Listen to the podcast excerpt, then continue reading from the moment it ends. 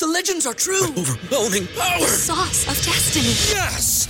The most legendary sauce has arrived as McDonald's transforms into the anime world of WcDonald's. The greatest flavors unite in all new savory chili McDonald's sauce to make your 10-piece Wick Nuggets, fries, and Sprite ultra powerful. Unlock manga comics with every meal and sit down for a new anime short every week only at WcDonald's. Ba-da-ba-ba-ba, go! At participating McDonald's for a limited time while supplies last.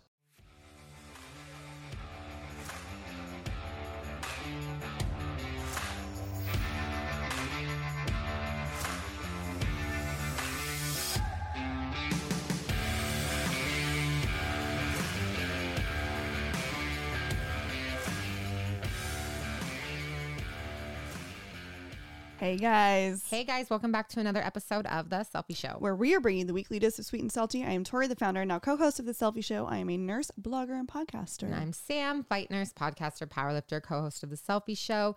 Today we are off the clock, unfiltered with Nurse Sonja.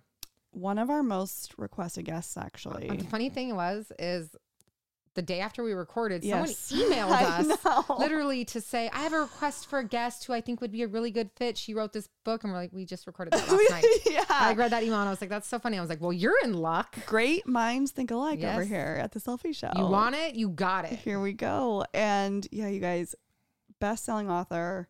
She's an entrepreneur, content creator. I actually think today's very deep. Today is um, a real. We didn't. I didn't expect this to go the way I it did. needed it. It was like a very cathartic episode. It was. Um, so, unpopular opinion of the week. Victoria. Yes, this actually comes from my dad. Actually, my dad inspired me on this one. Papa Servine came in strong on this. All right, ready for it? I am. Last names should be carried through the women, I- not men. I love a feminist Tori moments. I'm here for it. It's so great. Okay, this is sparked from my dad. Okay, and this is where the conversation came from. So one of my cousins, um, growing up, he was adopted by um, by his stepdad, um, and consequently things like kind of fell through, and and so he's changing his name back to his dad's biological name. And my dad's question was, well, why doesn't he just take his mom's last name, like his mom's maiden name instead?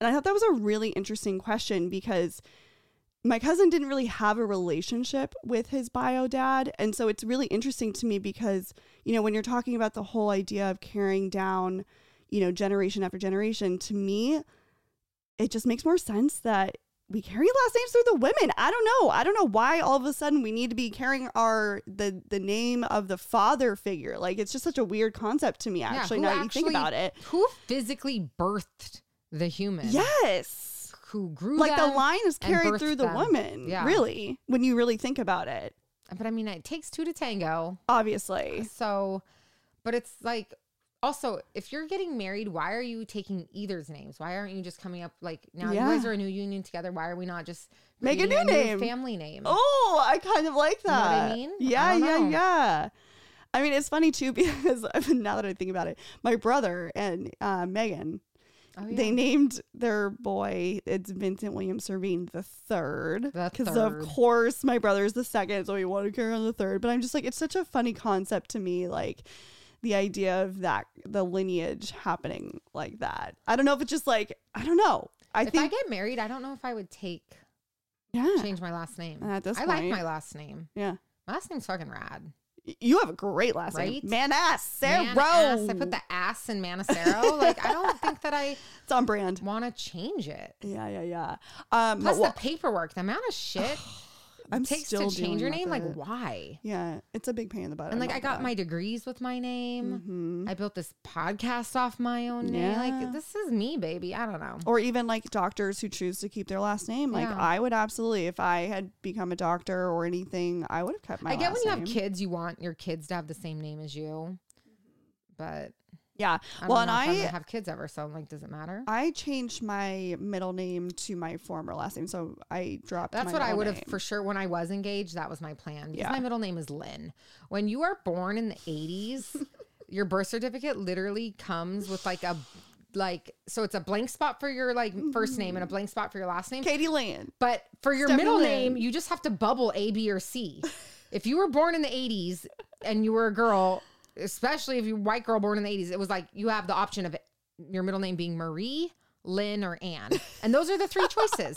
You don't get to pick. You don't get to pick. It's like your parents have to be like, all right, what do you want, A, B, or C? And my parents were like, mm, B, Lynn. Samantha Lynn Manacero, done. Check. Move it on. It's kind of a hot porn name. You know what that I would be a hot porn name. If I started an OnlyFans, I should just be Lynn. Like to me, Victoria Lynn. That's Yeah. definitely an important name. well, what's your middle name? Amanda was. I know. That's long. I know. It's the Mexican. in us. Victoria and Amanda. Amanda. That's a lot of. sh- It's that's a lot. I know. You know, like because I feel like my best friend, her middle name's Lynn. Mm-hmm. I know so many people that their middle name's Anne. my their mom's middle name is Marie. Anne. Laurel Anne. Or how many Maries? How many of you listening is your middle name Marie? All of you. But my fellow Lynn's, caller. If let us know your middle name in, the, in, the- in this episode. Like, we even need to know. We want to know if your middle name is Lynn, Marie, or Anne. I would like some validation. it's definitely something where like in. the flow of names. There's like a few. Yeah. um Those are the top three, and then there's like a few like runner ups. Like they didn't podium, but Mm. They like honorable mentions or like Renee okay. back in the 80s. That Oh, was like a big my one. my aunt's name. So it's Janice Ray. That was another one. That's yeah. an honorable mention. Yeah. yeah. That's a good reserve champion. Yeah, exactly. First runner up. Names are funny. Yeah, names are weird. I can't hated, my- imagine. I hated my name when I was little.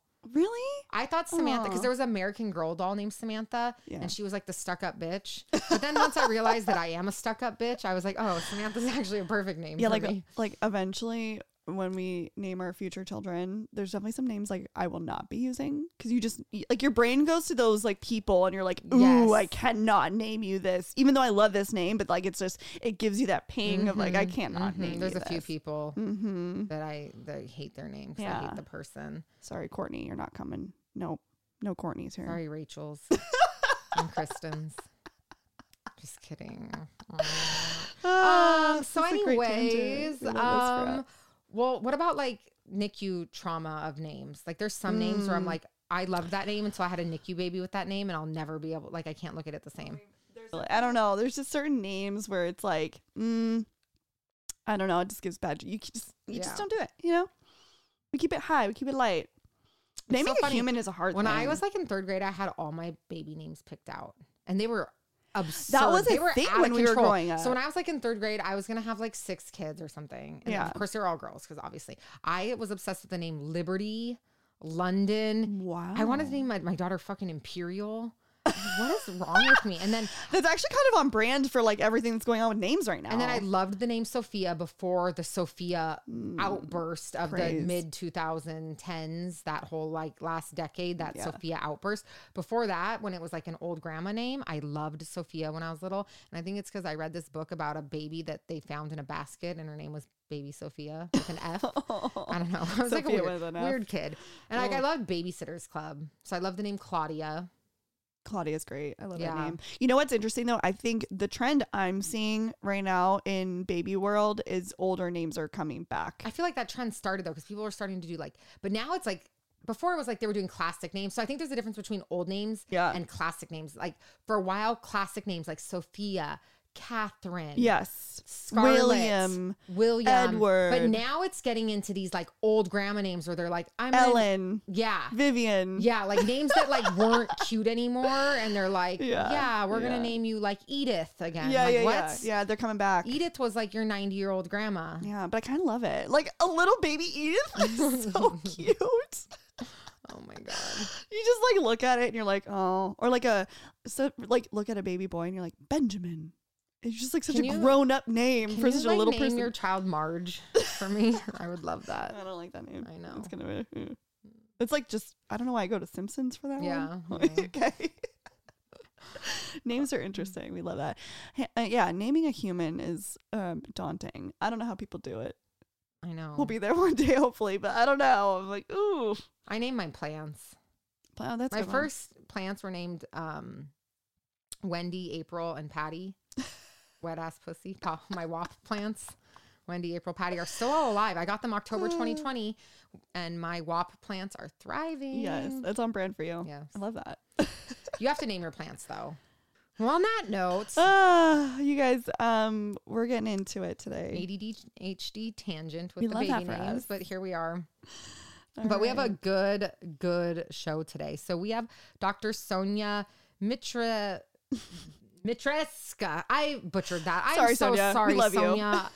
but she is like her parents were Macedonian immigrants, so Mm-hmm. I am not a linguist. I can barely speak English properly, let alone other people's languages. So again, but people butcher Manacero. Mm. Yeah, I get called true. Monostro, Mancero, Man, like whatever. All the so things. I do apologize. But anyways, Dr. Sonja is a certified registered nurse anesthetist. She's an advanced practice nurse, over 10 years of experience. But the cool thing about her is she has a background in English literature before becoming a nurse. And her goal by her 30th birthday was to become a published author. Nailed it. Mm-hmm. Uh, her first book is called Oh Shit, I Almost Killed You. A little book of big things nursing school forgot to teach you. Sold over 150,000 copies and just really goes into nursing and lifestyle. And she's been featured in the Huffington Post. Yeah, she's been all over. Like, amazing nurse, even better author. Yeah, and then she wrote two more books. Her second book, Coffee with My Dead Mother Lessons on Loss Hope and Navigating a New Normal, released in February of 2022. And then her third book, released You Won't Feel a Thing The Drama, Tragedy, and Comedy of Nursing in April of 2022. You guys, she is absolutely wonderful. And after a decade in the healthcare industry, she just really wanted to create a space that stretches beyond the walls of the hospital. And she is doing just that with enduring life experiences that have challenged her and inspired her with growth. She's focused on providing sources of information and expertise. And as she puts it, it's time to focus on less on our work and more on our wellness. And we cannot be here for that message anymore. We love it. And so, without further ado, let's get into it with Dr. Sonja.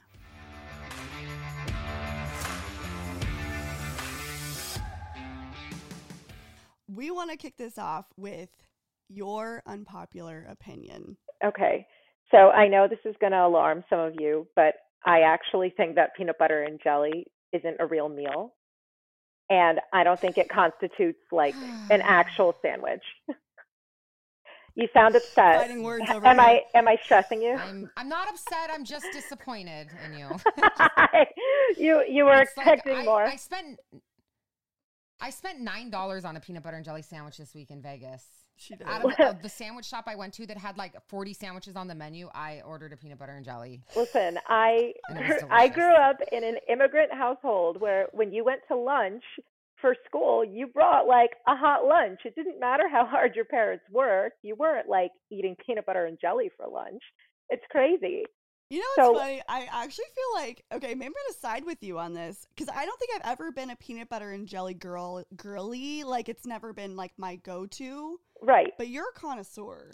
Well, I also I hated pizza growing up. I've never liked pizza as a child, as an adult. So when we used to go to birthday parties, it was like for kids, the cheapest way to feed a party of elementary school kids. Yeah, is, of like, course. pizza party. Of course. So I would always bring my own little like sack lunch, little brown bag lunch to birthday parties with me with the peanut butter and jelly in it because I didn't want to eat pizza. I swear, I was like, Am I so- triggering your childhood right now? I didn't mean to go there." You're making me want a peanut butter and jelly because I am passionate about them. I love them so much. And I'm very like specific. I like the peanut butter to jelly ratio matters.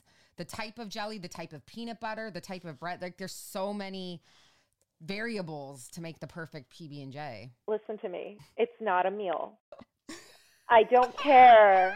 I don't Oh, care it. how many different types She of peanut firm. butter. I don't care if it's chunky or creamy. I do not care. It's not a meal. I didn't try my first peanut butter and jelly sandwich until I was 25 years old. And even then I was like, well, this is That is fine. insane. This is fine. you know, this is okay. Have you ever had a toasted peanut butter and jelly? That's I- a hot meal. You know what? I That's a hot meal. in your defense, it is. That's that's a very good point. You toast it with butter on it, and then the peanut butter gets kind of melty, and the oh, I might have that for dinner. I don't know. I feel, you got I me feel like all. now maybe you can open like a food truck, a peanut butter and jelly food truck, and just go from place to place with Oh all different God. types. I Is that like a great idea? Actually, might be here in LA. That I That think so, but I think there might be like a sandwich truck with like very um custom. y- You know, I think that actually might exist. Do you want to know what I for did to my PB and J though in Vegas? So there's this sandwich shop in Vegas called Cheba Hut, and it's kind of like a stoner sandwich shop. So all the like like the size of the sandwiches are like you can get a nug or a like like Oh, everything's a weed reference. So my the PB and J is called the Sticky Icky. Like every sandwich and like reference on there is all like a pot Yeah, yeah, yeah. reference. So, but they have like a bunch of ingredients like hot Cheetos that you can put in your sa- like you know what I mean? It's like a stoner designed menu. But I added prosciutto to my PB and J. Oh my god. I don't know how I And- Okay. I I've gone to the sandwich shop a couple times and I do that and someone like the first time I ordered it the person at the front was like horrified and then when I ordered it this time the girl was like hmm never heard that actually sounds pretty good and I was like try it later see, I'm, on I'm, you guys I promise May- I am I'm mortified. Italian, so I will add prosciutto to. I, no, listen, I I'm on think your side on this one, Sonja. it was so Bacon. good No, I don't think it was I, I'm, so I'm, I'm mortified right now, and I feel like you're really just substantiating the fact that if salty and it, sweet if it doesn't have like a hot meat in it, then you made it a sandwich. It wasn't a sandwich until you added the meat. Like, I just know, want it salty. I want. I'm Italian. I'll put prosciutto on anything like, that I can. If, it, I- if prosciutto's an option on the menu, I'm adding it to to whatever I'm getting, even if it doesn't I've- go like a peanut maybe butter and this- jelly sandwich. maybe I okay, so here's what I hope. Anyone who listens to this podcast, please just try it and comment under the the box for wherever this podcast lives because I need yeah, to we know. what gotta people know. think. We need yes, we need to know. I need absolutely. feedback. We need some feedback on I'm this one. you guys, Yeah, yeah, yeah. I We need to know. feedback. ten out of ten. I am I, Okay, so truly like I'm amazed. I'm amazed. Oh I have my that effect on people. Yes, she does. I um, wait. So okay, uh, you mentioned this, which which I think is one of the most wonderful things about you, and I love. We love learning about cultures here. So you are the daughter of immigrants. Can we Yes. get into that a little bit? And learn Yeah. your background. Yeah, so my mom and dad come from a very tiny Eastern European country called Macedonia. Um, eh, when I tell people that I'm Macedonian, they ask me if I'm Mesopotamian. They ask me if I'm macadamian, like the nut. they Oh, aren't quite. They are. They aren't quite sure that it actually exists. I promise you, it's a real country, and it. You know, they have a real language and everything. So my parents came here um, in the early 80s and they had absolutely nothing. They lived in the basement apartment of a very good family friend of ours who helped them sort of get their bearings when they came here. And, you know, they really did everything and gave everything for my sister and myself to have the opportunity to have a life here that they couldn't necessarily have there. That's amazing. I, we love learning, obviously, about languages and cultures. It's Eastern Slavic, correct? Is that the language yes. that, they, that, you speak? Yeah. So it's Macedonian. It's the Cyrillic alphabet. Can you say something in Slavic? Sure. I mean, možem Dozboro Makedonsky, but you're not going to have any idea what I'm saying anyway. So it's that's like one of the that's one of the fuck you. that's I mean that's one of my favorite like, parts about such an such an obscure language. My sister and I used to be able to go anywhere and just like Oh, trash talk anything, and so few people That- knew what we were That's saying. is the dream. That is It the is. absolute dream. It I had that is. ability with like my It is. Oh. You know, it it brings such joy to know that very few people are going to have any clue that you're actually talking about them. So Has it ever happened though where you guys were and someone randomly that you would never have expected like spoke back to you in your language? you know that like, that oh shit, like we had that- no idea that that hasn't happened, but like I've it's happened to me actually when people think that I don't understand or speak Spanish because I actually have a pretty extensive background in, in Spanish Mhm. language. So they've actually spoken about me in front of me and I've responded back in Spanish and they're like, What the fuck? Like this- oh, Where did, where did this this blonde girl where did this go? where did this girl come from? Yes, they're very, very confused. But that's happened to me a number of times, the opposite way. so Yeah, I love oh. languages. So you speak I- three languages. Yeah, I, I used to be very, very good at Spanish. I studied it from sixth grade all the way through college, and I almost had enough to do a second major. Um, but I never, I was, I was poor, and I couldn't go study abroad anywhere. I had to work, so uh, I had a very expensive background, but never really got to get immersed in it.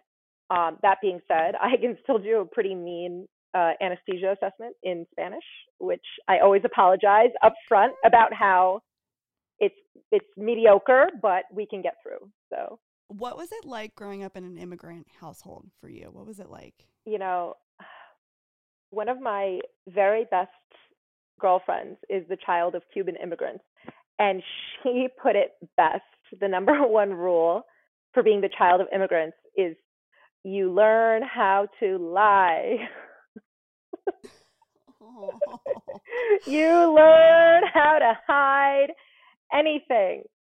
And it's actually not very true for me. I was I'm a I was a very good kid. I was a big dork and a big nerd. But like my parents didn't know what college entails. My parents had no idea what happens when people go away to college.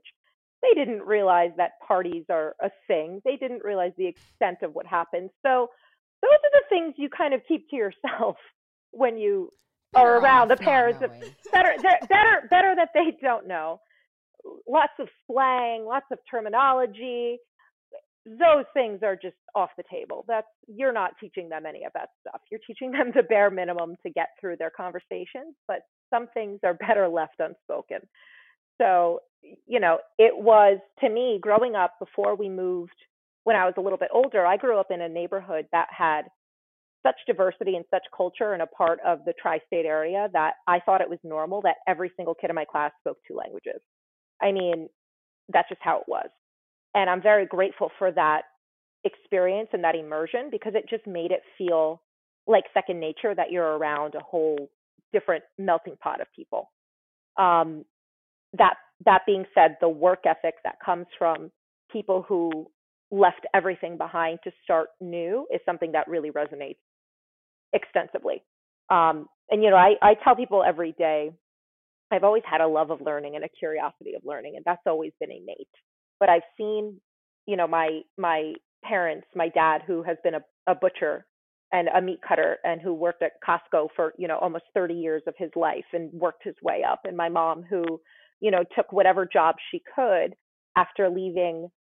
She was brilliant in her home country. She was the most phenomenal writer and speaker. She was she had dreams of becoming a journalist and she left it all behind to come here so that she could start a life for, you know, my sister and myself someday. And knowing that and understanding how much sacrifice they made and how much they left behind to give me the opportunity that I have today, that instilled a very deep passion for to me, education is not a right, it's a privilege. It's a privilege to be able to go to school. It's a privilege to be able to get a graduate edu- education. It's a privilege to be able to learn instead of having to just do whatever you need to do to get by. And I try to keep that mindset every day, even, you know, when I was in the thick of grad school and it was brutal and you're trudging along and it feels like the time just doesn't pass and the days are so long. That was always in the back of my mind that I'm I'm given an opportunity that many people aren't provided. You're obviously a very profound writer, um, and we were digging around on on your website, and I found a blog that you did, and you said this: "I feel I felt obligated to honor the immense sacrifices of those who came before me," and I don't know, there was just something really, really deep, and I really I would love for you to dig into that a little bit because I do think that you know we take things for granted, right? and there are moments that I've had similar to yours where like I just I I I struggled through school academically. But I'm really curious because I feel like this drive that you have is so deeply rooted in you. Can you expand on that a little bit? All right, you know what's got me feeling good? Hmm. Ritual vitamins, baby. Love them. So obsessed with this new partner. Get your ritual on, you guys. We are so thrilled to be partnered with Ritual as we've been using these products, as you guys know, for over a year. And here's why we love Ritual. Their scientists sifted through thousands of research studies to determine what nutrients they want to include in their products. And you can even, they're so transparent. Go on their website, they make the studies available. They are all about a food first approach to nutrient intake and believe a multivitamin should only help fill the gaps in your diet. That's why you only find nine nutrients in their essential for women, 10 in essential for men, and 12 in their essential for prenatal. None of that shady extra additives. They are all non GMO ingredients. They're vegan. They have delayed release capsules. So you help deliver the nutrients straight to the small intestine, better absorption. Can eat them on an empty stomach because you know I'm living off that coffee and no breakfast life over here. for you. Yep, they are easy to start, easy to cancel, free shipping, and you can control your delivery date. We love that for us. Change it up. Absolutely. Easy cancellation at any time, 30 day money back guarantee. Freaking obsessed. Absolutely. Healthy habits start here. Head over to ritual.com and use the code CELLFIE, C E L L F I E dash A M B, and get 15% off of your first order. Again, that's ritual.com, code CELLFIE, C E L L F I E dash A M B, and get that 15% off. Love that for you. Perfection. It is, you know, and it's in large part, I think, when you know where people came from, and it's not just that, it's not like my parents left behind some lavish life. They were, they lived on tobacco farms in a tiny village in a remote country. And, you know, my dad tells me a story about when he first came to the United States. He literally had $70 in his pocket and the taxi driver from JFK Airport in New York charged him exactly $70 to get to where he was going. And he was left with absolutely nothing. So my dad ended up finding a job at a restaurant and he worked on New Year's Eve as a waiter. And he had extensive restaurant training back in Macedonia. So he did very well. He did not know the language at all. I learned English through Sesame Street. Like we all learned together. He did not know the language at all. And he served on this wild, huge, lavish New Year's Eve party. And he made 300 American dollars that night. And he said, This is the American dream.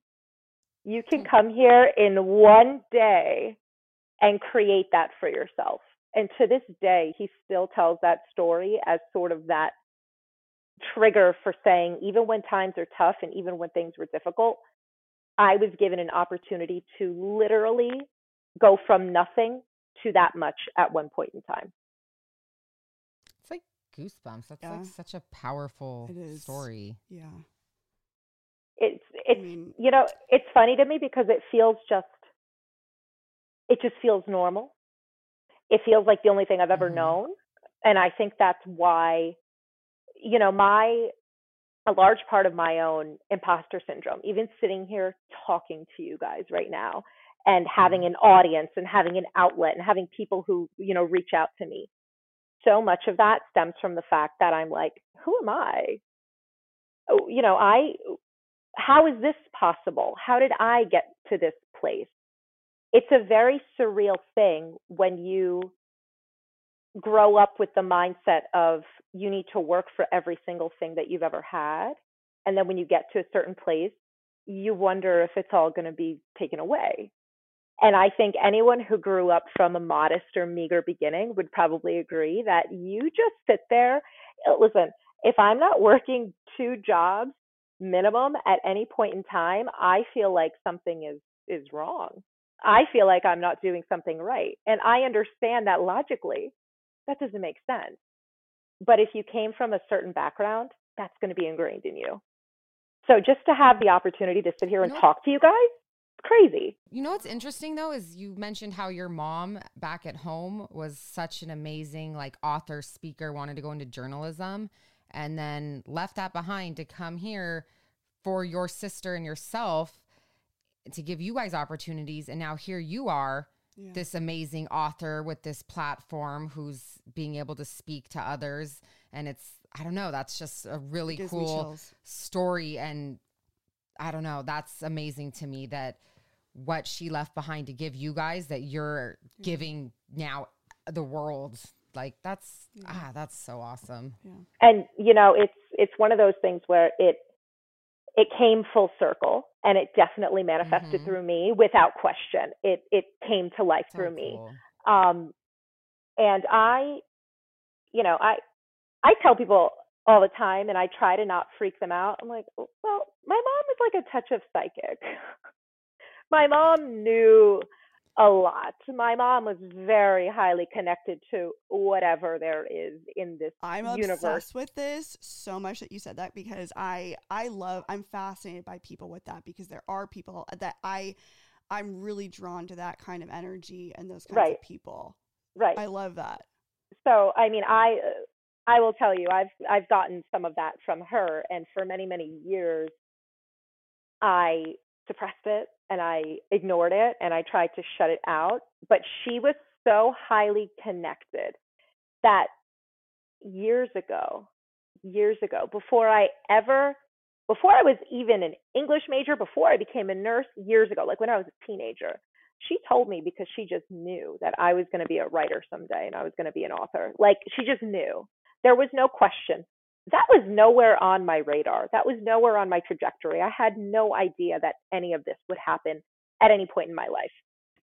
And yet, when it did happen, and when my first book, which again, I, you know, I published it thinking it was a bucket list item. I literally said, by my 30th birthday, I want to write a book. And if the only people who buy it are my parents, cool. When that book ended up selling far more than I could have ever dreamed, my mom just looked at me knowingly. She wasn't surprised. She wasn't shocked. She was proud, but she always knew. So, you know, having that connection with somebody and having the background that I come from, that sort of stuff is what makes these moments feel very serendipitous. And it makes these conversations feel like, listen, I know this is a deep conversation to be having after we just talked about the merits of a peanut butter and jelly sandwich. but That's It's what we being get a- here on the Cellfie show. that's what I but that's what I love. That's what I love to be to be able to do, you know, go from one place to another and have it all sort of connect again. this may sound like a really maybe trivial question, but if you could go back, is there anything about your upbringing that you would have changed? You know, that's a difficult question. I, you know, I'm I'm very proud of who I am today, and I'm very proud of the person that I've become. Um, I think that it's not necessarily my upbringing that made me such a chronic people pleaser for so many years, but I think that that's in large part being a woman, you know, being a member of this society, being an empath, being a, a sort of feeling and giving, compassionate human being. Um, I'm not sure that that is specifically tied to my childhood, but you know, presumably it's definitely connected. Um, but for the most part, you know, I'm not someone. I've gone through some shit in life, but I've never been somebody who harbors any regret or resentment, and I truly mean that. I'm not. I don't feel well. I don't feel right when I keep that anger or resentment or aggression within me. I don't operate at that level. I feel best when I can forgive and move on or overcome and move on or turn it into something that is going to be positive for other people. And I don't know if that's something that maybe that is something that stems from growing up how I grew up, but for the most part, you know, if my biggest if my biggest issue was that my parents loved me too much, I'm I'm pretty grateful for that. A good problem to have. Yeah. So you come here and it's like your dad said, like, here I am, opportunity. What made you decide nursing? All right, it's 2022. If you're not in your dream job yet, first of all, let's fix that. Absolutely. And this is something that we've talked about here. Something that we don't highlight enough in healthcare is how to stand out in your job search. That's why we are obsessed with Resume RX. Getting your dream job starts with your resume. That's your first impression. We have both used these products and cannot seriously recommend them enough. They are so easy to use. They come with templates that are fill in the blank for your resume and cover letter. There's six different templates to choose from. You can even buy the bundle where you get all of them in one purchase. She offers prompts for each section. There are new grad layouts with spots for clinical rotations. There is a matching cover letter and reference list template as well. The layouts are all in Google Docs, Apple, and even Microsoft Word. You guys, these are seriously the easiest ways to make your resume stand out and we love these products. Get noticed, baby. Get on the map, and we can give you 20% off. Absolutely. Head over to theresumérx.com and use code CELLFIE, C E L L F I E, for 20% off. Again, that's theresumérx.com and use code CELLFIE. And let us know when you get your dream job. Absolutely. Thank Hit us back. Love you. Bye. you know, I I actually was working at MTV in their legal department. Oh. Interesting. Love this for you. I I worked I worked for MTV Networks in their legal department, and it was like a corporate, very corporate role, but it was obviously in the entertainment industry, the media industry, which is a far cry from what what it's like to be in the hospital.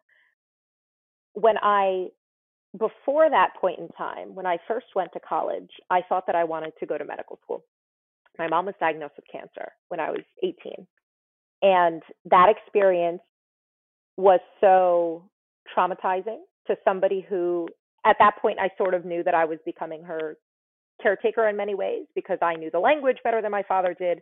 I didn't know anything about healthcare, but I was somehow the go to person.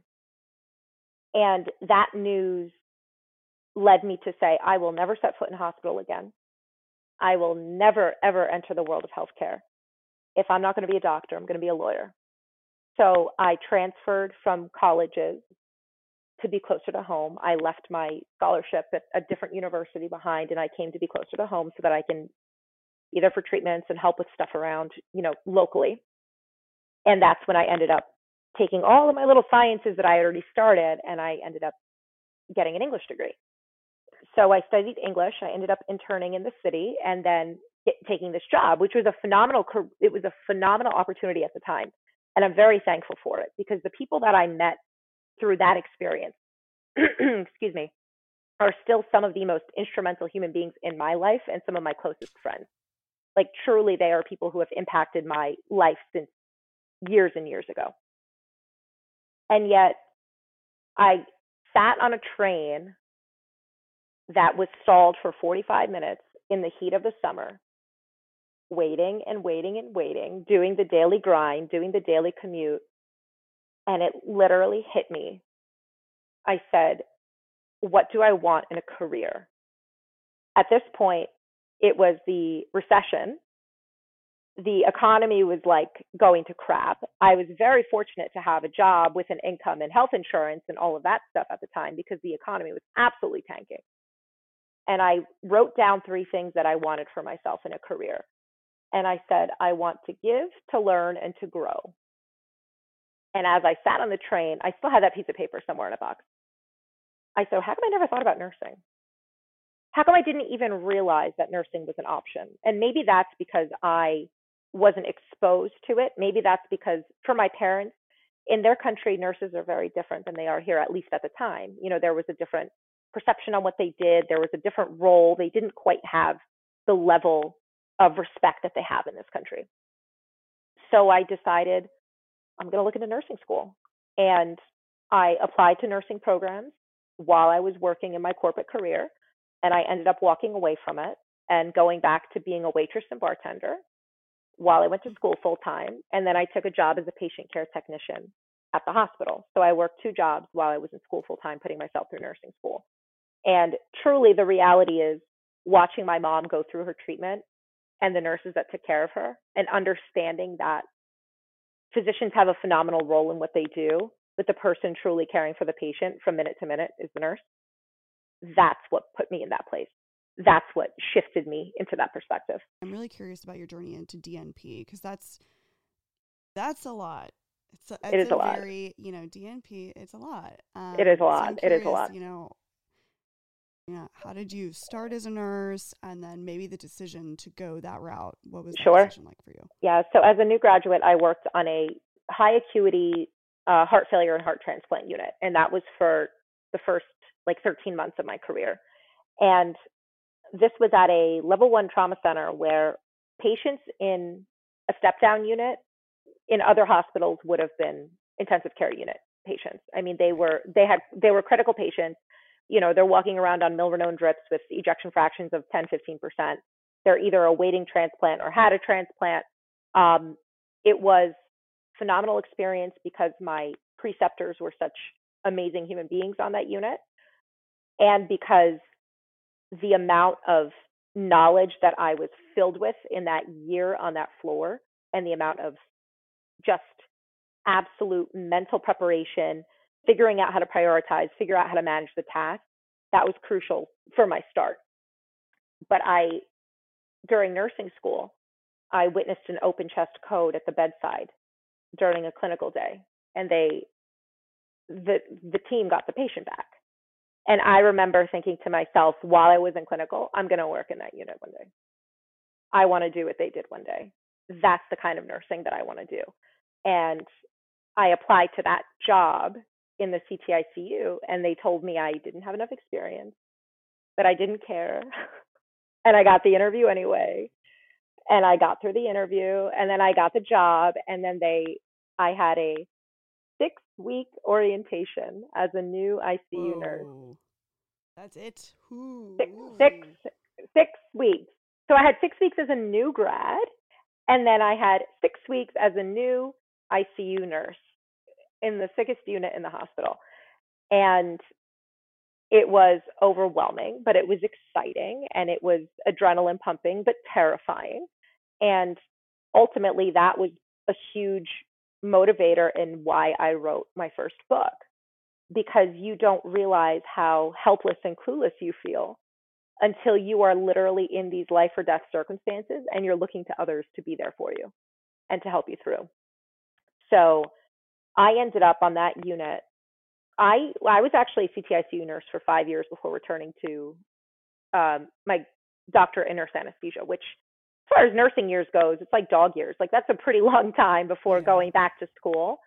Um, and during the time, during my time in the ICU, I actually had gotten into doctoral programs prior to when I actually left. And I got into one of the one of the, you know, a very prestigious program. I was accepted into it probably about 2 years into my career as an ICU nurse. And then I got a call while I was at work that the PET scan on my mom showed a mass on her lung. And I remember standing in an empty patient room while my three best friends from the unit let me have a full blown panic attack. And I had two critical patients that I was taking care of. Meanwhile, I was like, I cannot do this again. I don't know how I'm going to do this again. I did it again because that's just what you do. Um, and I had at the time probably one of the most incredible human beings on the planet who was my head nurse, and she covered my assignment for me. She made arrangements. She told me to get a ride home and leave and do not turn around and come back. I mean, that's just that's We the love those charge nurses. those- baby. Yep. Those thank you. those are the people you will forever remember as Mhm. instrumental during those moments. So she ended up requiring a lobectomy and at the time we weren't sure what the verdict was going to be whether it was going to be some sort of metastatic disease or something benign and she made it very clear that she did not want to endure chemo again after having gone through it before. So i knew that this was going to be a crucial determination. And i'm sitting in one of the top hospitals in new york city after her surgery and she's in pain and she's been writhing the entire day. And um you know finally i end up convincing someone to go call a pain management consult and i spoke to an amazing nurse anesthetist because they have a lot of crnas there who was very kind and very helpful and very clinically capable and i ended up staying overnight that night and i took out a piece of paper because it's what i do um, and I told myself by my 30th birthday, my goal was to write a book. And I had absolutely no idea how to write a book. I had no idea what I was going to write about. I don't know how to write a manuscript. I don't have a publisher. I don't have an editor. It didn't matter. My goal was by my 30th birthday, I was going to write a book because what was happening in front of me was a vast reminder that life is so fucking short graduate mm. school will always be there. the traditional path will always be there. The easy path will always be there. The commonly taken road is always going to be there. It's those other moments where you're like, I don't know why I feel this nudge from the universe, but I have to listen to it. It's those moments that you have to follow. So I turned down my spot in that program and I had people tell me that I'm crazy. I would be set for life. I could finish school and be done and you know have my nice living and I I I did not care because that did not matter. I knew that I couldn't leave my family at that time and I knew that I was feeling called and compelled to do something else. So I went with my gut. And while I was in the unit, I wrote my first book, Oh Shit, I Almost Killed You, in three months. I literally love the name, by the way. Thank Great you. Name. Great name. Thank you. Thank you. I wrote it in three months. Um, I don't remember writing it. I just know that I went to Starbucks on my days off and I, I wrote. Um, and it's a weird out of body experience when I write. People often ask me what my writing process is and how I structure it. And I'm like, I don't. I don't take notes. I I, was going to ask you. What's your process? I, I, it comes, it comes when it comes out. It is prolific, and when it's a when it's a patch of just nothing, there's not much. But I know when I'm forcing it versus when it's coming from a place that I can't control. And I will often go back and read my own work, and I don't know who wrote it, which is very common. So I ended up writing my book while I was in the unit, and I ended up staying and getting what I thought was really phenomenal ICU experience in addition. And I ended up publishing my book, and then I was able to, down the road, by the way, that pathology came back, and it happened to be a benign tumor. So I continued somehow, um, not knowing how to be an influencer because I still that word still just makes me like cringe, but I I do my I know, best. We all get cringy with that. I know. Yeah. Not not knowing how to self promote because you know we especially as women are supposed to be very humble Self-deprecating. We're Of all, course. Yeah, we. It's like Of course. weirdest. Yeah, you can't Of actually course. like, be proud or brag about your Of course. achievements. Yeah. Of How course. dare us? Right. so you know navigating that trying to figure out how i'm supposed to market this book and then realizing that like holy shit it's actually doing really well and i don't know what i'm doing like i'm running out of inventory i'm my own manager i'm my own editor my own copywriter i'm all of it so Wow. long story short i ended up reapplying to a different program where i was accepted for anesthesia and i was able to have an income come in because of my book so it was much more comfortable for me to take a full time graduate role, knowing at least that I would have something coming in. Because the thing that people don't always realize about a doctorate in nurse anesthesia is you, you truly can't work. Um, some people will attempt to work per diem here and there or little bits at a time during breaks, but the workload is astronomical. And I think people hear the word nurse and nurse anesthesia and they think it's going to be akin to nursing school. But truly, it is such a different level and so much more challenging and so much more labor intensive than nursing school was. So that's how I entered my role in a doctorate program, which I mean, it's wild enough to have to go back to feeling like a total beginner and a total novice and it's hard enough to be completely brand new at a skill set every single day. You're you're learning new skills from new people. You're in a different facility. I changed hospitals every 8 weeks. So every 8 weeks i would have to impress a whole new staff get to know a new facility get to know new machines. Truly that alone was hard. exactly. That's hard enough. And then you know Yeah. then we have a global pandemic in the middle of it Mm, so Wow. fun. Yeah. Funsies. You know, it- it, right i mean right like let's just let's let's pour it all on let's let's throw it all out there yeah, yeah. so you know graduate school was i don't want to say it's one of the biggest challenges it was extremely difficult what it tested more was my relationships outside of school than it did my ability to perform in school and that is what i will tell people before they pursue that world you need to set expectations that no one's going to understand until you're in it. And you're not going to understand just how isolating it can be until you're the one enduring it. So when it's all said and done, I'm forever thankful for having gone through the experience. But the life experience and the life side of things, the things that have happened to me in the last year, two years, whatever of my existence, those are the real tests of your humanity, of your strength, of your resilience, of what you're capable of. School in a vacuum, extremely difficult but doable. School amid real life and real times and and balancing everything and navigating things, that's what makes it difficult. That's the hardest part. Yep. Actually, uh, we had on Everett, who's a the paramers, um, and he's you know currently finished or he's in the process of finishing, and he said almost the exact same thing was the hardest part is you know how it affects you personally, um, and for him having his family close was a big big piece of his decision as to what school he chose or yeah i mean it, you know it's a big deal and it's it's one of those things where people would say to me because they don't you know it's it's one thing when people outside of healthcare don't understand. It's a completely different thing when people who are even within healthcare, they also don't get it because they don't recognize just how taxing it can be. And people would say things to me like, well, can't you just pick a clinical site that's closer? It's like, no, I had no say in my clinical site. I was put wherever it was the best experience for that particular rotation. But I knew going into it that like when I tell you I spent thousands of dollars on Airbnbs and on car tolls, I mean thousands of dollars.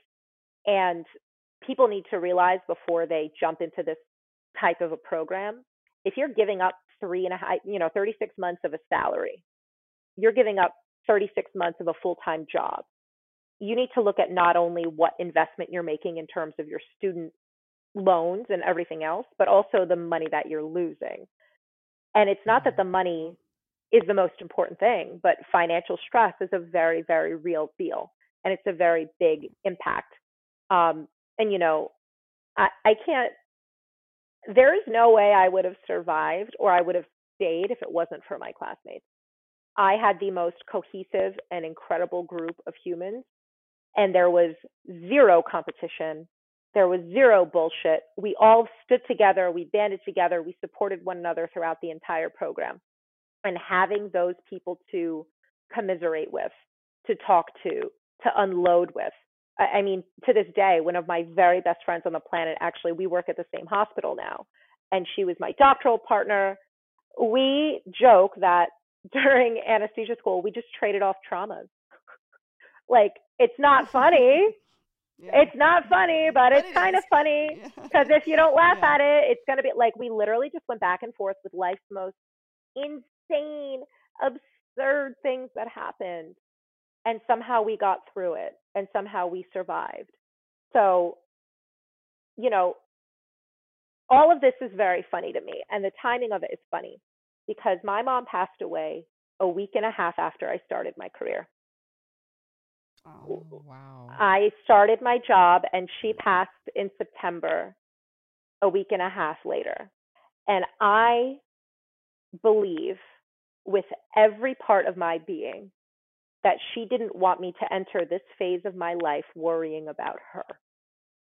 And I believe she wanted to remind me that life is not about working all the time. Life is not about achieving the next major goal. Life is about enjoying this moment.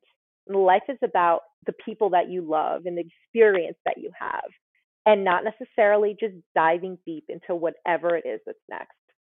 And I will tell you, old me, pre pandemic, pre therapy, pre life shit, pre mom dying me would have said, It's fine, I'll make it to work today. Because it's a great way to distract yourself from whatever's going on in your real life. And I'm certain that plenty of people that work in healthcare use their job as a distraction from whatever is going on. You know that you have a mm-hmm. sense of control when you walk into that hospital. You know if you go into that patient room or to that operating room or wherever you are, that you are in control to the best of your ability, even though you have no control outside. And I firmly believe that in her passing, she was teaching me that diving back into things isn't a way to live. It's not a way to process. It's not a way to honor your emotions. Mm-hmm. It's not a way to exist.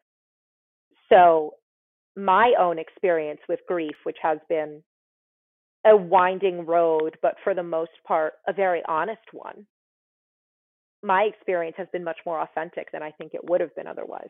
It's crazy. Your mom sounds like the, one of the most wonderful women. I get emotional thinking about it because, like, I'm so close to my mom. But can you talk to us a little bit about your book? I coffee with my your dead mom. Yeah. I love this. Thank you. I, you know, I don't know. There's something about it that I think is just it's lighthearted, but it's very deep. Thank you.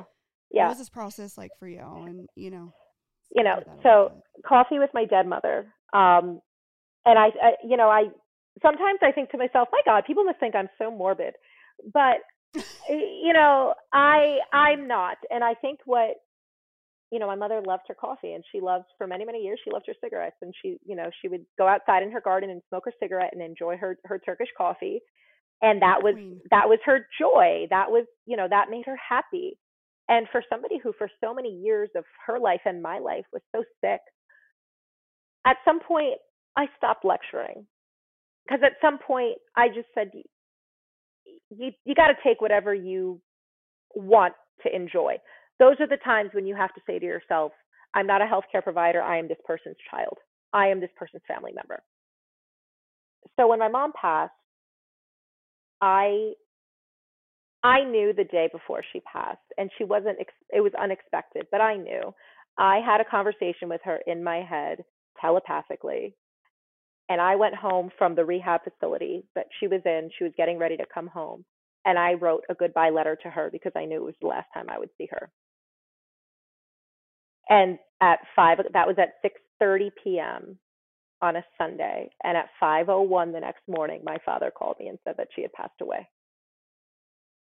That connection, it's eternal, and it's it's not. There's no denying that connection. So a few weeks after she passed, I just felt. I mean, I felt every range of emotion. Um, it was the most complex and complicated experience of my life, but it was also, like I said, the most honest experience of my existence. And I felt compelled to write. And I, you know, I tell people I wrote the book in 10 days, but it was actually four days because I, I worked six of those days. So I wrote it in four of the days over a 10 day period. And when I tell you I don't know where the book came from, I know that it was co-authored by her. It just came out say, of me. I was your mom. Yeah, I'm like it, your mom was right there. Right? She it was, just yeah, came out of me, and, you. and you know the the coincidental moments that weren't a coincidence, the moments where I know she was presenting herself to me. I'm able to discuss this and not be in hysterics because I, mm-hmm. number one, I know that she's around all the time. And number two, I was raised with somebody who did not fear death and dying. She was somebody who had Deepak Chopra books around the house and Sylvia Browne books around the house. And she was an avid reader and learner of the English, English language. But she always knew that on the other side of whatever this life is, there's more and there's something else. And this is not religious. This is not me talking to you about some sort of eternal whatever. This is purely just coexisting with a human who made it very normal to have conversations about death and about dying. And as someone who was a healthcare provider and I have I have witnessed death in every form. In every form I've mm-hmm. seen loss. But until it's your own person, you can't put it into words. You can't recapitulate that experience.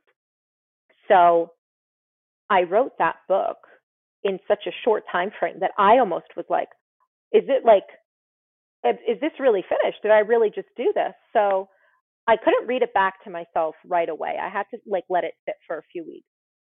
But then I was supposed to publish my second nursing book, You Won't Feel a Thing.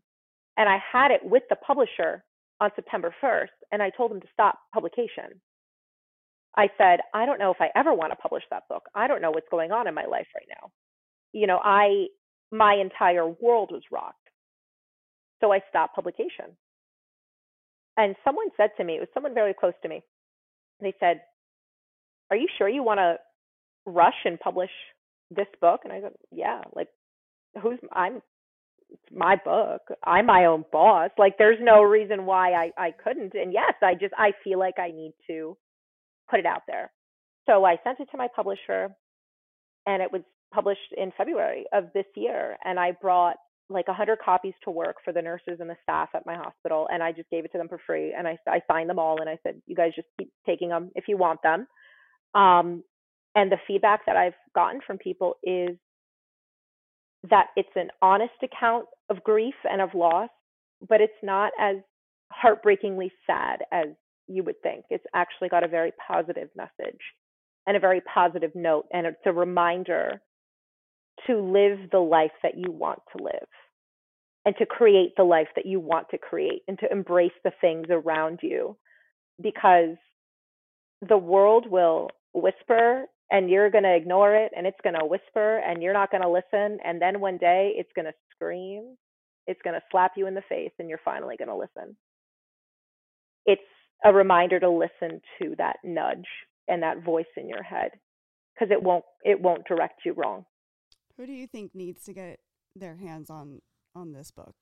I, I have people in my head, but do you have an audience that you think really need this? I do. I think, you know, I part of what I write about is the fact that grief has n- it's not just loss of a physical person. You can grieve the loss of your identity. You can grieve the loss of a relationship. You can grieve the loss of a part of yourself. Grief is such a profound thing, and yet it's something that we don't talk about enough. It's something that we feel very we especially in the United States, we shy away from the conversation. Taboo.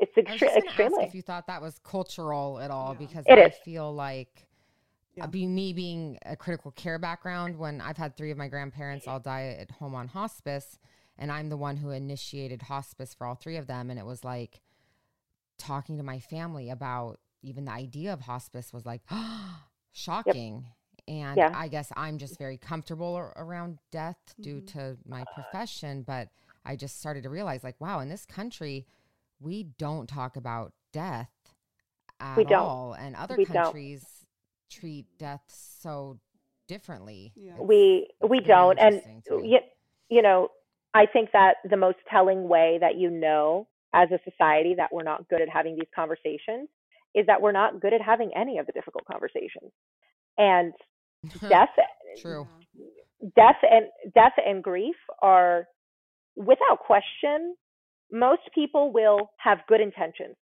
but they will attempt to Mhm. gloss over any sort of a deep dive and just give very you know pre-constructed words of sympathy it's the people who came to Mhm. me and said to me how are you really or how are you right now because for me to say okay is a bullshit answer. For me to say okay just Right. implies I I would like to end this conversation. I'd like to exit. I'm not going to yeah But if I said to you I'm okay, it means that I knew you didn't want to know. And I think that you're you're making it easy for them.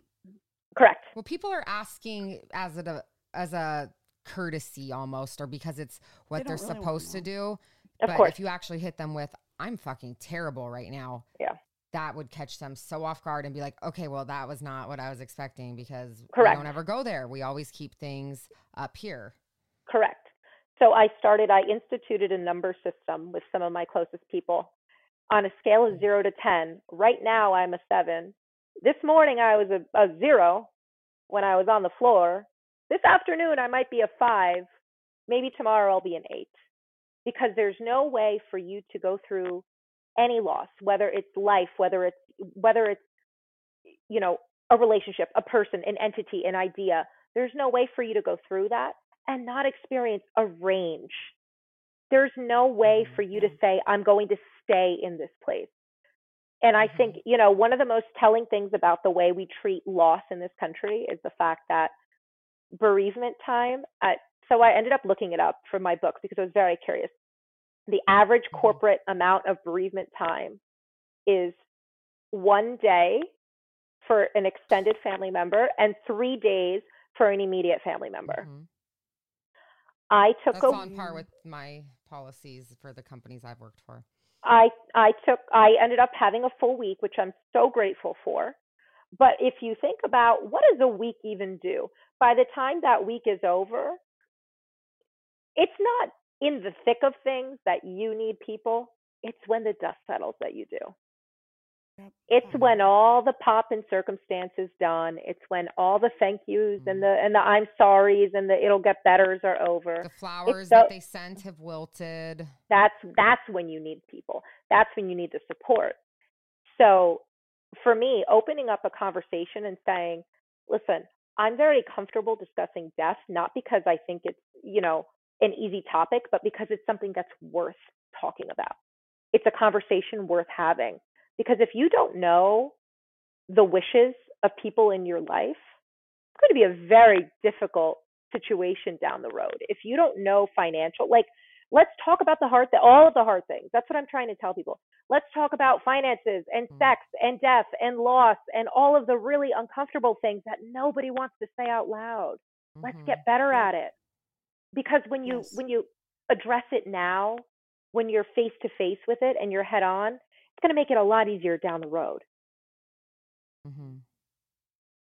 Well, we love bringing that stuff even to this show because it takes hearing it from different sources. I feel like to start to make people be like, oh, actually, it's not so bad talking about that. Maybe I should have those conversations in my home. It's so interesting. You know, I, actually, I was listening to a um a podcast of the host. Her mother uh, actually committed suicide when she was, I believe, eighteen, and um, her thought on it in terms of you know for people who want to help. She said, you know, I'm someone that really feels like checking in on someone, you know, two months after, Mm-hmm. six months after, a year and also be okay having the conversations even later down the line. She's like, I, I hate when people really try to scoot around the conversation or don't, you know, it's, and obviously it's different for everyone.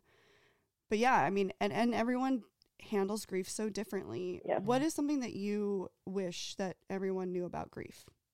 you know i i just wish they realized that it's not it's not an it's a unique experience to everyone. There's no cookie cutter way to grieve. And because somebody appears to be laughing and doing well and having a great time doesn't mean they aren't grieving. I believe that grief will always exist with you. I think it's always going to be there. I think it will sit quietly in the mm. background the longer that you go. I think it will make itself at home, but it's never going to overtake you as long as you don't allow it to. But I think it's unfair to judge somebody if they appear that they're doing well or if you think that they're doing much better than they should be or you know if somebody's a widow or a widower and they move on you don't know the complexity of their life experience you don't know what they've been through, what they're going through, what anyone is going through. I wish there was less judgment in general, but especially in the conversations about this sort of stuff, because there's this expectation that there's a certain decorum or there's a certain time period. Or the flip side of that is, why are you still sad? It happened six months ago. It happened a year ago. It happened 10 years Mhm. ago. Why don't you get over it? That's the flip side of it. Every grief experience is a unique experience. And, you know, I have, I am, t- I am good most days, genuinely. But there are milestones that I have hit and have yet to hit that I know are going to be a rough time. So I tell people. And I have friends who check in with me during those times and they know whether I want to be around them or not they give me the opportunity to share how I'm feeling because it's not all sunshine and rainbows and it's not all easy and it's not you know I have a very dear friend who experienced loss recently and I could not physically go to a burial. I couldn't do it. It was still too fresh. That is Mhm. something that I know somebody will not judge me for because it's it takes time and it takes your own courage and your own capacity. And to be fair, I may never be able to go again. But right now, That's it wasn't it wasn't something that I was capable of. So I think just giving allowing people to give them grace. That's all. People deal with things differently. And if they're truly struggling, don't just ask if they're okay, do something for them. Send them a gift card for DoorDash so that they can get themselves dinner. Go over and watch their kids if they need a babysitter. Pick up something from the store and drop it off at their house. We as a society, and I think we do this for parents, we do this for, you know, people who are looking for a hand but don't know how to ask. We're really good at saying, let me know if you need anything, but we don't ever actually ask. from a distance. Of course. Mhm. Of course. We don't actually take the initiative. And I think taking the initiative and just saying, listen, I sent you a bag of groceries and it may not be perfect, but that's what you're going to get for now. That speaks volumes. Those things go Yeah. such a long way. I mean, I think there's definitely a difference between an offer and initiative Yes. 100. because sometimes Oh. offers, even the most like good intentioned offers, still feel a little empty Uh huh. without. And I will tell you showing one of that my initiative. So one I of my that. very very best friends who eh, she and I were nurses together in the ICU and she's still to this day one of my my closest friends. She sent food to my dad's house literally like every day for like the entire week. We had so much food, it was ridiculous. Cuz she said, "You guys need to eat. You're not going to eat. You're not going to think to eat." My other one of my like ride or die best friends, she went shopping for my mom's funeral dress with me. Like talk about somebody Mm, who is like really getting die. in there and like we i mean we had jokes we both looked fabulous in our little black outfits going shopping and we made jokes but those people the people who are willing to step in and do those things you know it's not an easy conversation but i will talk about it until i'm blue in the face with people because this is the reality of life. You have to accept that it's going to exist in your life at some place in some way and knowing how to take that and you know i've learned how to turn my pain into something prolific and i think that's something that other people can hopefully learn from I was actually just quickly in that bloodline. Do you have for for anyone who's going through a loss right now, or maybe has experienced something and um they're just in it? Do you have any good tips or anything that you feel like, or any resources that might be good for them? you you know you i actually i have a list of resources in the back of my book for some online grief resources that people can reach out to whether it's children who are grieving adults who are grieving whatever it is. Um, but allow yourself to heal. Allow yourself to have grace. You don't treat yourself as though you would treat somebody that you love because we are often so hard on ourselves. And I think what happens with these circumstances is we go through periods of guilt. We go through the what ifs. We go through the I could have, I should have, I would have. None of that matters anymore. None of that matters anymore.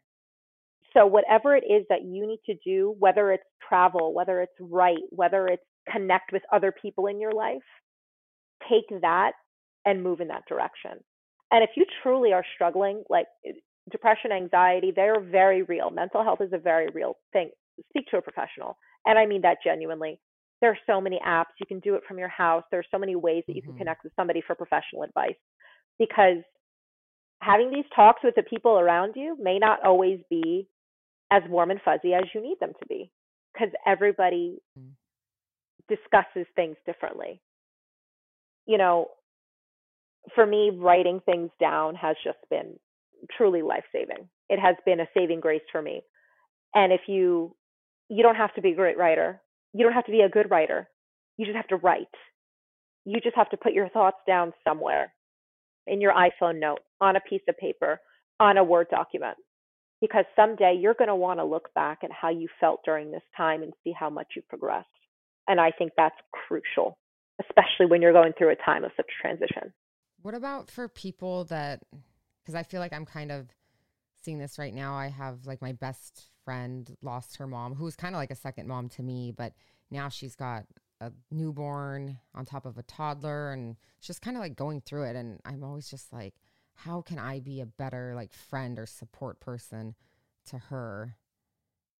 Do you have any advice for like people in my position or people like that of just like how to be that support? I think the fact that you are even asking this question is proof that you're already an amazing friend to her. The fact that you care enough to inquire and look for ways to be, be better at it is already huge. I have some of my dear friends and one of my very best girlfriends who she's like a highly connected soul sister of mine. She will check in frequently, almost on a whim, almost just on a gut feeling. And mm-hmm. She won't necessarily bring up my mom, but she will always know when I'm in it, when I'm in a moment. Mm-hmm. And she sent me a picture the other day that she saw a little Ukrainian woman on the street smoking her cigarette and having a coffee and she was next to a rose garden and she sent me a photo of her and she said she reminded me of your mom. It's it's those genuine things it's those genuine moments where you allow someone to know that you're thinking of them and know what they're going through but you don't necessarily have to broach the topic in a very head on way because the other the other part that i've learned is that some people just can't discuss these matters and be functional. Mm-hmm. And unfortunately, in life, you have to continue to be a parent. You have to continue to be a partner. You have to continue to be a good employee. So, for many people, they can't talk about this the way I'm talking about it and still mm-hmm. exist and function. So, they have to compartmentalize it. They have to stick it in the back mm-hmm. of their brain and not talk about it. And so, my advice for you with, with regards to your friend is ask her, Would you like to vent? Would you like to talk about it? Would you like me to distract you? Would you like me to bring up something that has nothing to do with it? What do you need? Because people will will appreciate not being they will appreciate not being forced into the conversation if they don't have the space for mm-hmm. it. That's really good advice because it is like hard i mean and then we we just don't we don't ask people like mm-hmm. what what actually works best for you and to mm-hmm. assume sometimes does put them in a position that maybe they don't have the space for i mean i know um in like my stepdad passed and i'm so different than my sisters are about how we talk about things and like even my mom and like mm-hmm. they're the type like i'm a talker like i want to talk about everything and I can't have those conversations with them because they don't have the space for it. But I've never actually asked, and she's my best friend. I've known her since kindergarten, but I've never actually had that direct conversation to be like, what do you need? So I actually genuinely appreciate that advice. Yeah, you know, it's it's something that I find works and this is something that I find works too if I'm having conversations in general with someone who it doesn't have to be lost. It could just be that they're they're in it. They're in the thick of whatever life is is chaotic. Mm-hmm. I will ask them, "Do you want advice or do you want to vent? Mm-hmm. Do you want do you want do you want me to help you, or do you just want to get it out? Because I can do whatever you want me to do, but I need to know what you need right now." And that helps direct me so that I'm not giving unsolicited opinions or advice if somebody is like, I just want to talk about it. Um, mm-hmm and that's some valuable insight that I've been able to use in a lot of different circumstances with, with different situations with people. You're someone I think Sonja that I, I've, I've been drawn. We've both been drawn to for a long time, and um, you said this in one of your blogs. The first step toward discovering what you want to do is recognizing who you want to be. I thought that was really interesting. And as we're closing out, I'm really curious you know, from your standpoint, because here you are, you're a CRNA, now doctorate of CRNA. You've written these books, you've co- overcome all these things. How did you really dig into that? And do you have any advice to someone who's maybe in this in this phase in their life? You what I've learned now as I'm sitting here talking to you guys after going through so many different versions of myself and discovering who I am at so many different junctures. My ultimate goal is to find joy. It's to find happiness. It's to find connection with other people. And if something doesn't bring me that, it doesn't belong in my life.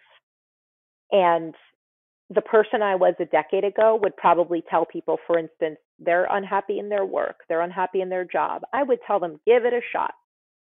I'm not saying to get up and leave, but if you're miserable all the time, if you find no joy in what you're doing, it's okay to have a job that you're not passionate about as long as you have a source of joy. And I will always, no matter what I do professionally, writing and creating, whether I publish or not, will always bring me joy. It will always be a source of inspiration for me. It will always be something that gets me excited and passionate and makes me happy. As long as you have something that triggers joy in your life, you can figure out your path from there. And I think we are so we are so bogged down by the reality of life, the everyday monotony, survival mode, paying bills, taking care of others, taking care of loved ones, that we put our joy on the back burner. And I genuinely believe that the key to a successful life, to a fulfilled life, to a fruitful life is having a life of joy. I am not myself when I am not happy. And I know that truly. I, I've and I've been I've battled depression in the past. I battled situational depression, you know, burnout. I am not my true self when I am not happy. So when I have that source of joy and that place of joy, I know it because it everybody else around me knows it and they feel it. It will truly impact you. So it doesn't matter. The degrees don't matter. Letters after your name don't matter. It's all nice. But if you're only doing it because you can only see yourself at an endpoint and you can't get anything from the experience of existing in it, it's not worth it. It's not worth it. You will never look around and smell the roses around you if you're just staring at the garden in the distance. You won't. Yeah. I would love just like a coffee table book of all your quotes. Me too. Because everything you say is so powerful. You know, it's crazy because I That's your next book. yeah, is literally you need just a coffee table. I'm, book I'm writing these, that. like, I'm writing that down. I'm writing it your down right now. there we go. There we go. And then in your forward, you can thank uh, the I will. I will. I will. Honestly, like I, because I just like, I love like little things like that, but they're so profound. Well, what's interesting, and you know, is why a piece of you there's very deep.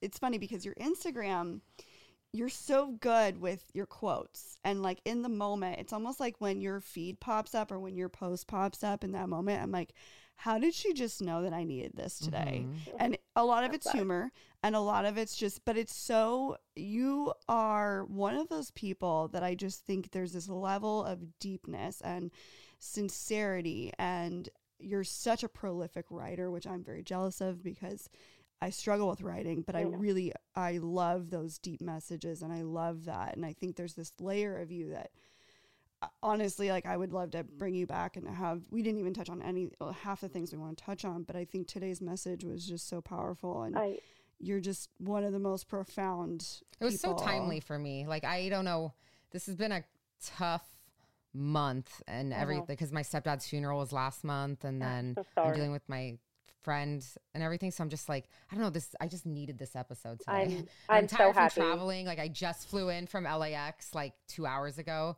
but I'm like, this episode just like yeah I'm, my I'm soul so happy. bit. Like I I'm, needed I'm it.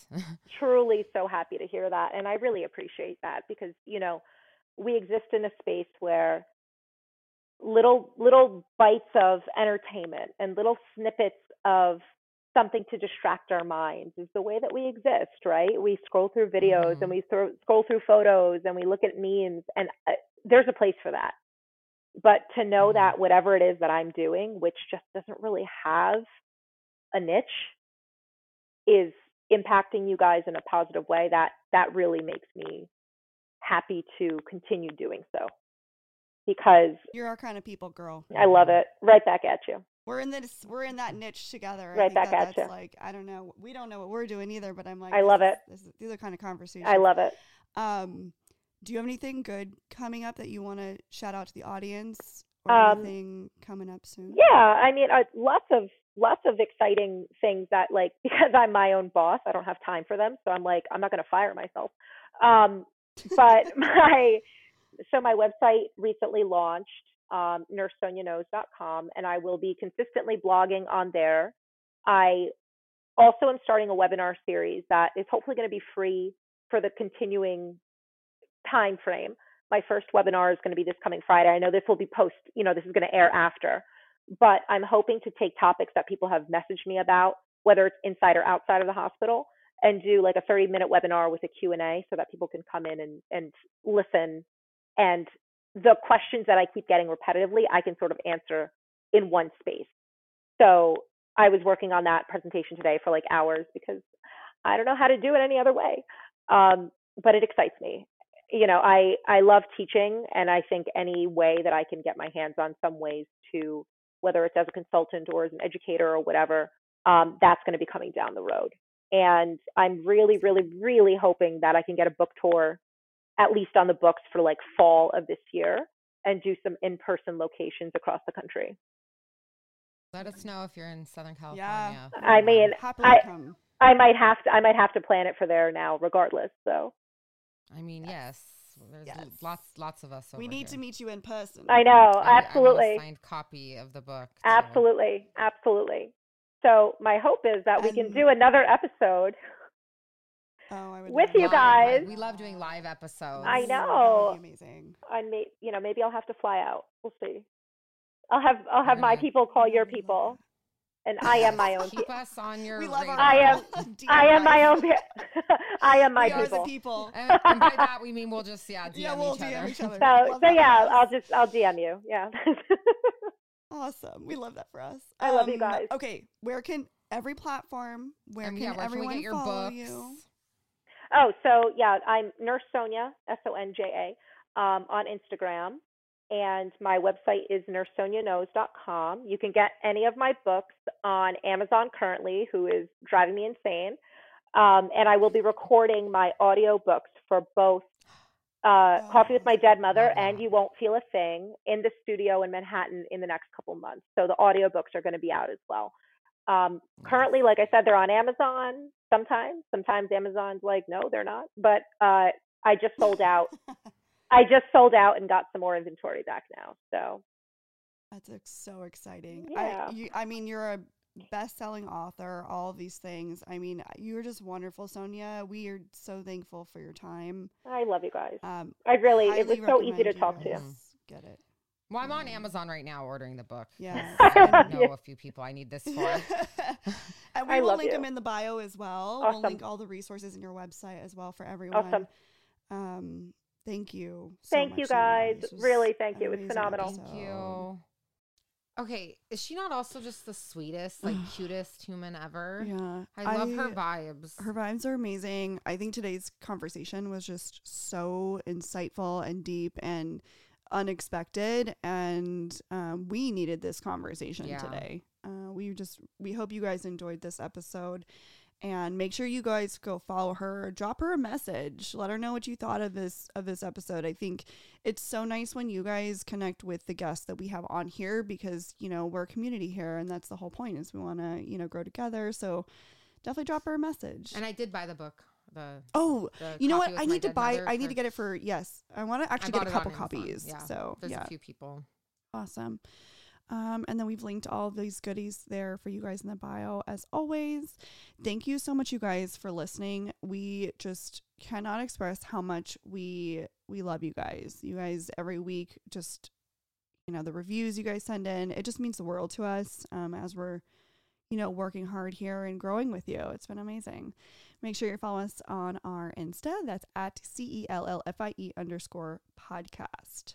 And you can check out all of our links in the bio, but mm-hmm. specifically, both of our trips are live. They so you can now book Iceland for Let's New Year's Eve, Mhm. and Bali still has a few spots left if you want those beachy vibes in the spring break. So I want to be cheer. I want to be cheersing champagne with all of you under the northern lights. That's what I want to be doing. No, seriously though, the itinerary is phenomenal, but we'll actually be in the capital city on New Year's Eve, which is like a big street party. It's one of the like top rated place destinations in the world to celebrate New Year's Eve because they do fireworks shows and everyone congregates in the street and it's like So one giant party. So the fact that we're actually specifically in the capital on New Year's Eve is perfection. I cannot Chef's wait. kiss. Also, just so you guys know, so we have officially sold out of our Up at Dawn socks. Love you guys. Mean like it. sold out. Um, I happened to get my hands on a couple pairs before we uh before we did officially sell out, sell out. So I'm holding a couple hostage. So if you Mhm. leave a review, I we will be entering you will be entered to win a pair of the socks. So we this is just another way of us saying thank you. We absolutely love you guys. If you've already left a review, you know, grab mom's phone, leave us another review. Who knows? You know, download, subscribe on an, on boyfriend's phone. Wink, Who wink. knows? We Wink, wink. nudge, nudge. so um, if you guys leave the review, we'll be sending those out in the next couple weeks, and you will be entered to win a pair of our Up and Down socks. Yes. love that for you. So make sure you leave your IG handle and we will get those out to you. Mm-hmm. And thanks for listening, guys. Yeah, thank you so much, and make sure you're following us on our Insta. That's at Nurse Tori. And at Hey Samantha with two A's and stay tuned for a fun bonus. Woo! Bye. Bye.